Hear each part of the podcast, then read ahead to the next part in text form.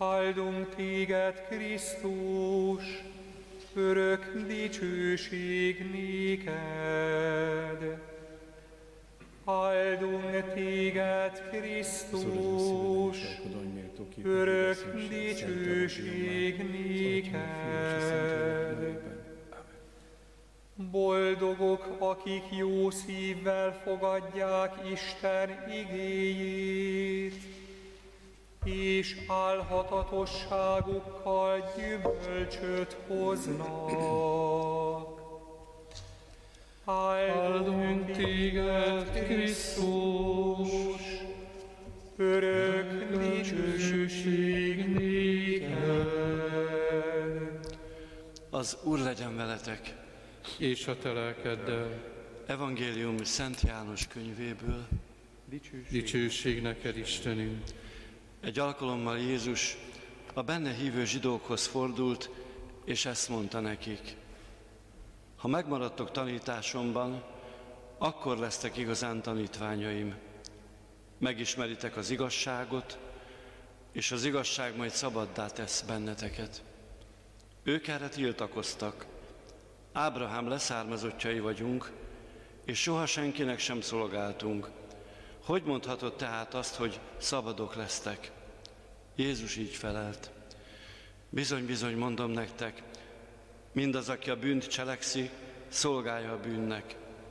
A szolga nem marad mindig ura házában, de a fiú ott marad mindvégig. Ha viszont Isten fia szabaddá tesz titeket, akkor valóban szabadok lesztek. Tudom, hogy Ábrahám utódai vagytok, mégis az életemre törtök, mert tanításom nem fog rajtatok. Én azt hirdetem nektek, amit atyámnál láttam. Ti ellenben azt teszitek, amit a ti atyáktól hallottatok. Erre közbevágtak a zsidók. A mi atyánk Ábrahám.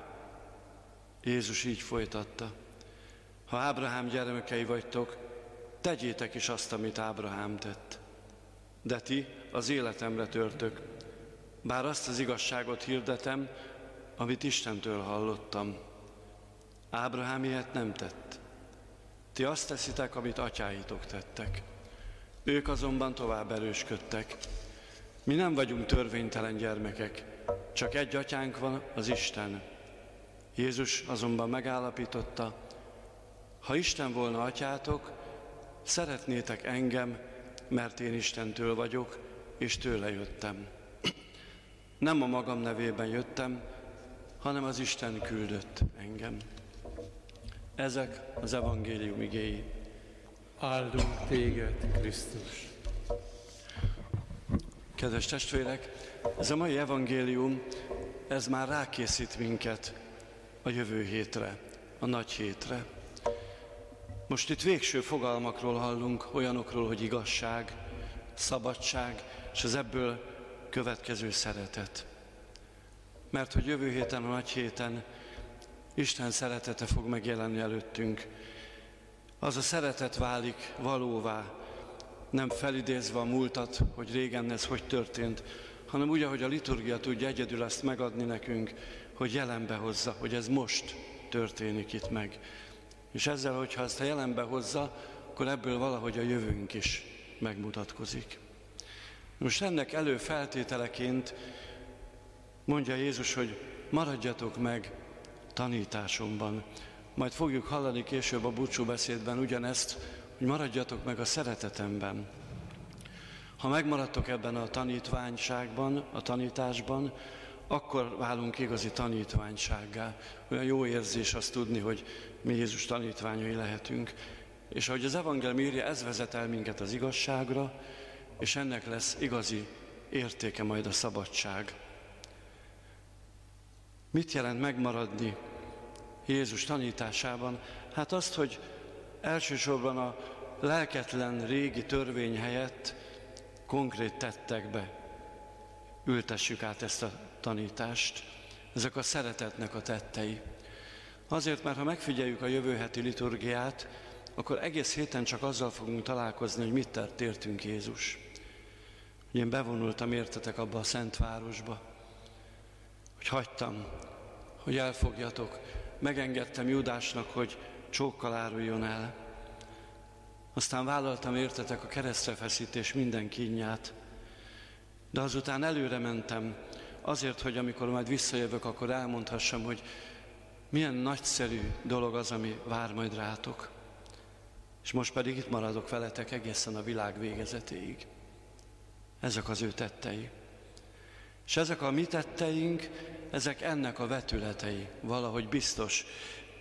Múlt héten jutott ez eszembe, mikor a tartós élelmiszert gyűjtöttük, hogy egy ilyen cselekedet azért az sokkal több, mint egy szociális program, hanem tanulságot teszünk erről a szeretetről, amit majd a jövő héten meg is tudunk ünnepelni.